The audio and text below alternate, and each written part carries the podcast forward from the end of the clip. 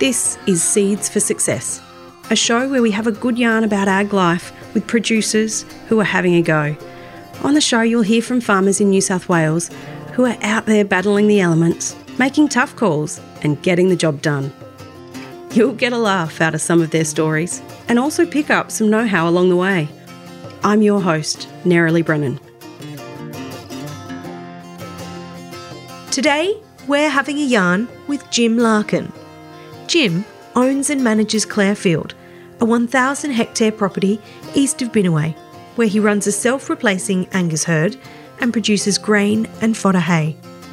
In this episode, Jim explains how his mentor, John Atkins, shaped the way he farms today. John, who was the previous owner, was passionate about developing Clearfield with the use of lime, fertiliser and tropical grasses. And now Jim shares John's passion and has continued to improve the land he manages by building soil health and carefully managing his pastures. You'll also hear about Jim's approach to tackling the big challenge of controlling blue heliotrope across his farm. This competitive weed is becoming an increasing problem to manage, and Jim shares some of his best methods for control. Jim sat down for this yarn with Local Land Services Mixed Farming Officer Callan Thompson over a cup of tea one quiet afternoon on the farm. So today I'm with Jim Larkin on his property at Yulbar, which is just on the outskirts of Binaway. And Jim also manages Clearfield, which is on the other side of Binaway. It's 7 k's out, yeah. Yep. Yeah. Jim, do you reckon you could tell me about the operation at Clearfield? Yeah, we run self-replacing Angus cow herd there with a bit of cropping and hay production.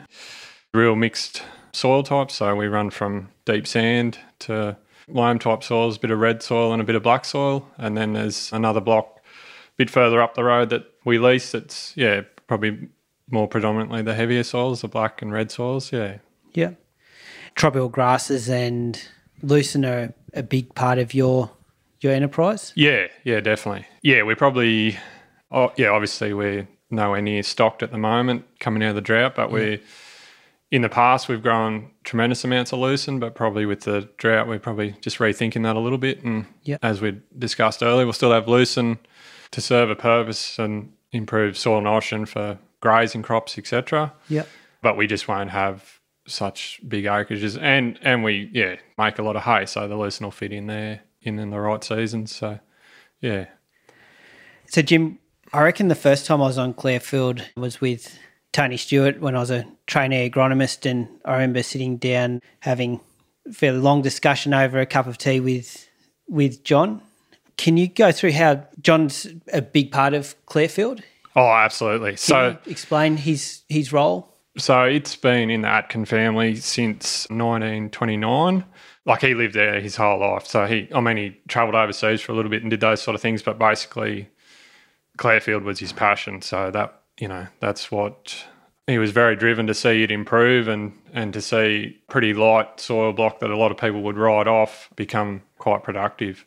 Yeah, his mother and father moved there in 1929, I'm pretty sure, and there was very little country cleared on that when they got there, and obviously you could imagine the amount of work that they've done to get it to where it is, today.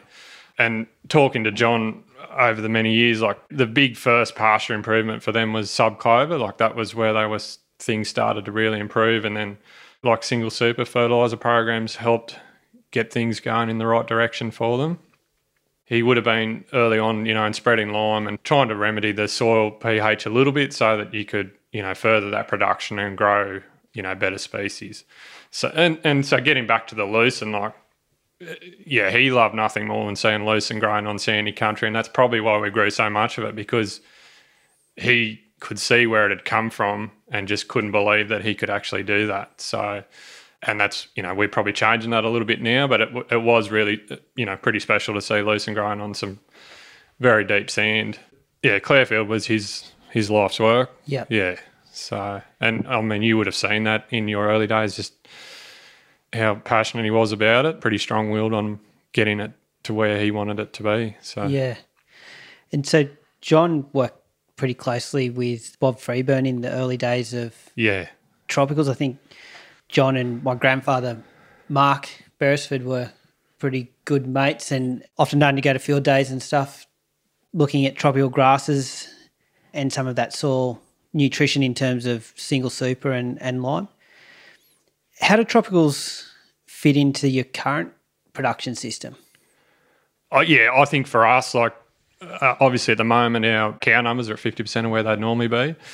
And as we saw today, like, plenty of feed and whatever. But, yeah, I think moving forward, I think they're very important to what we are trying to do. Like, we're doing a bit more cropping at the moment to just make the system work as a whole. And in doing that also, it'll allow us to get some more country going with tropical grasses. But I think from a grazing enterprise point of view, on that sort of country, I think they're very, very hard to beat. And as you've seen, you know, we've got Consul Lovegrass, some Bambatsi, some Digit. Yeah, they all have a place in that system. You get a half-decent summer and just the amount of production that you can get off it is phenomenal, and it fits in with a self-replacing sort of herd. Like, you've got good production, it's safe feed. Like, if you've got a lot of loosening, you've got to think about when you're stocking it, etc. And, you know, we split paddocks up with hot wires and all that sort of thing so that we can manage our grazing and try and get it in a bit of a rotation so that we're getting decent recovery and all those, and letting, you know, paddocks seed up that we want to thicken up or improve a little bit. So, yeah, with the weather the way it's been, I think it's a better fit on that lighter country for trying to manage, you know, longer-term ground cover in drier times and that sort of thing too. So, yeah. Yeah, and you showed me an example today of a paddock that had really blue heliotrope previously, and you'd sown some tropical grasses, and we struggled to find a blue heliotrope in where the grass was thick. We could only really see it around rock heaps and those sort of areas. Yeah, and for Clearfield, in the time I've been there, so I started there full-time in 1995, and then we had some Consul Lovegrass. John hadn't done much with Digit at that point, and we started doing something with Digit soon after that. But we had quite a bit of country then that was just, it was beautiful sub-clover country in the wintertime, but the heliotrope was just beating it in the summertime. We had a bit of native summer grasses, but the heliotrope was just too good. So those paddocks, we were getting good winter production, but getting very, very little off them in the summertime. And, you know, you could put stock in there for a week or 2 weeks or whatever, but they weren't going to be there long before you were moving them on because there was not much else other than heliotrope. So then we started farming those paddocks in a, you know, minimum tillage sort of system where we were using Roundup to control the heliotrope. And we would do that for, you know, depending on the paddock, it might be 3, 4, 5 years, and then obviously try to sow a subtropical pasture in them after that. You know, we had our successes, we had our failures, but basically a lot of that country is, you know, miles more productive because of it. Yeah, and the heliotrope will always be there on Clearfield. Like, as we said earlier, it's been there since the 1930s, so it's, you know, got a 90-year history there. So the amount of seed that's on that country is phenomenal. And what really showed that was, we spoke about a Consul Lovegrass paddock earlier. It had been a Consul paddock for probably 20 years. We'd really struggled to keep the legume content in it. And I think while you were an agronomist for us, Callan, we'd actually drilled some lucerne into it in one spring. We got it up and going, but didn't sort of get the spring to go with us, and the Consul was too competitive for it. So then we decided that we would pull it out and have another go. And that paddock was very similar to the one we looked at today, where we had a good thick stand of Consul. The paddock we looked at today was Digit, but the same system. You would only find the odd heliotrope plant. So then we sprayed it out, worked at, zero till, sowed oats in it. The following year, like, just had heliotrope coming up like we'd never seen before. Yeah. So we'd taken the competition of the Consul off it, given it a, you know, summer fallow, and it's gone happy days. Yeah. So, yeah.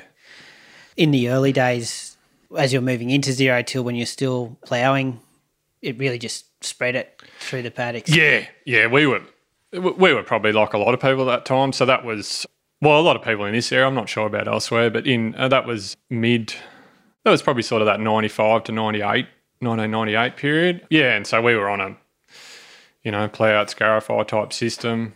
And then I don't know what the change was, but we realised that we could get a result with heliotrope and Roundup. That's when we changed the system. Like, the heavier country that we'd looked at that time, we didn't have heliotrope there. So it was on a minimum till system. We would spray it out over the summer, if we had a lot of stubble on it at the time, we would have to burn it to get through it. And we just had a pretty conventional combine, so we'd burn at the end of April, early May, scarify it once and then sow it. Whereas now we don't burn any stubble, we retain it wherever we can. But on the lighter country where the heliotrope was, plowing and scarifying, we were just making the problem worse. Usually we're using sort of 2 litres of Roundup at least to control blue heliotrope.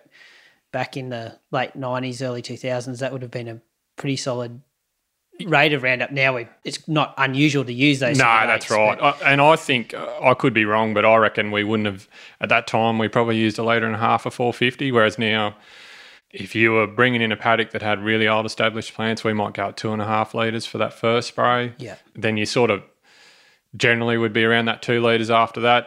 In the second year, and you've just got a lot of little seedlings coming up, you might be back to 1.5, 1.8, depending on what you thought the problem was. But any of those old established plants, you'd definitely go nice and heavy early on. Yeah.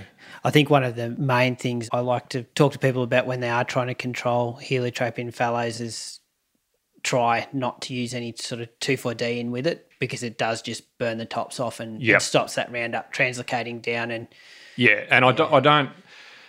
You can't emphasise the value enough of spraying it on time. It's one thing you can't go, we'll go and do something else for a week and we'll come back to it. Like, when you've had the rain, it's fully flowering and everything's right, you need to be there.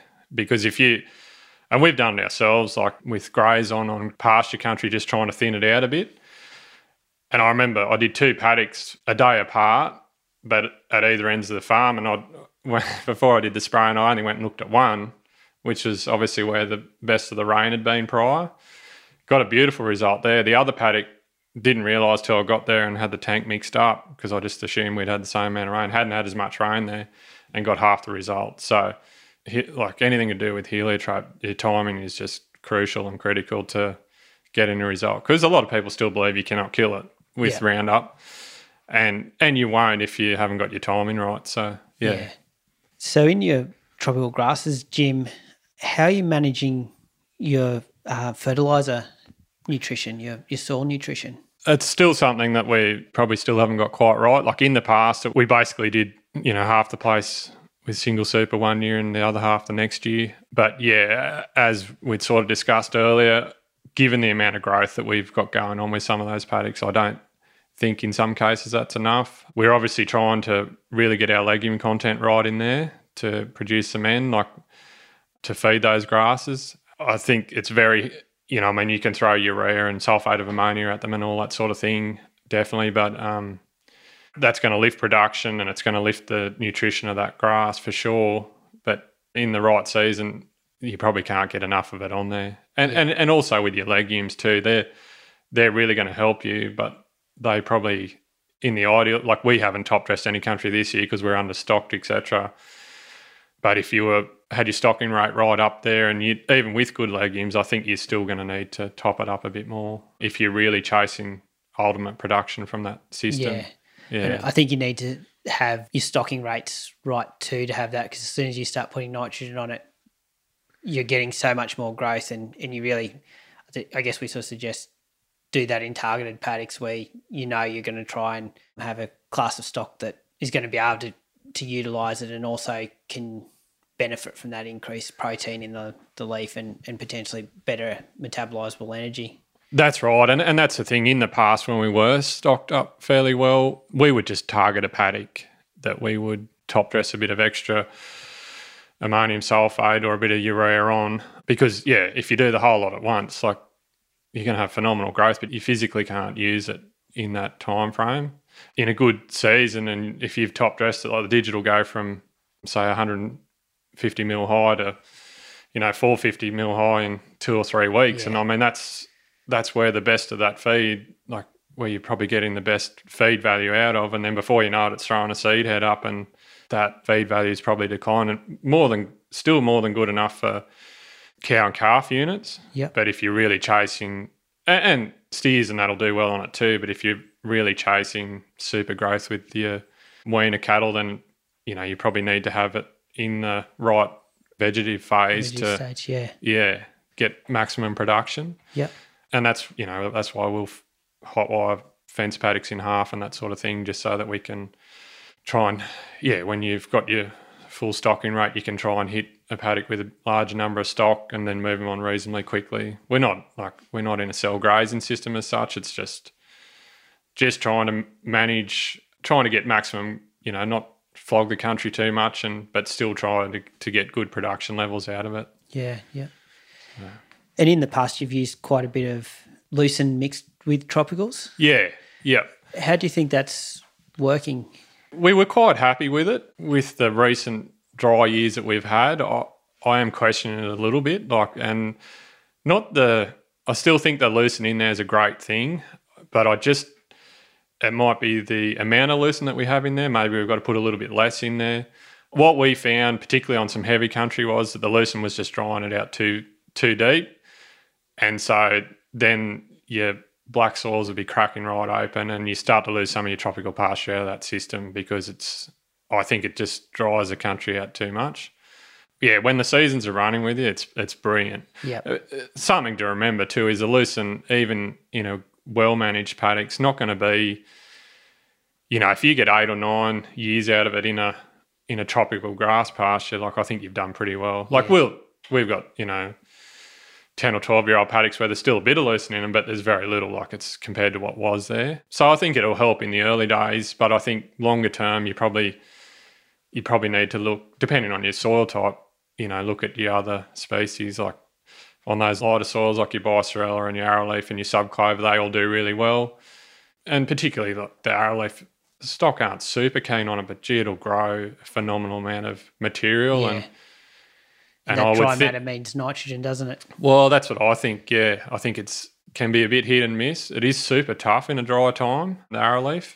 When you get everything to align for you, the amount of biomass that you're growing there with that is just phenomenal. And if you can eat a bit, trample a bit, break a bit down on the soil surface, it's got to be a good thing for those tropicals longer term.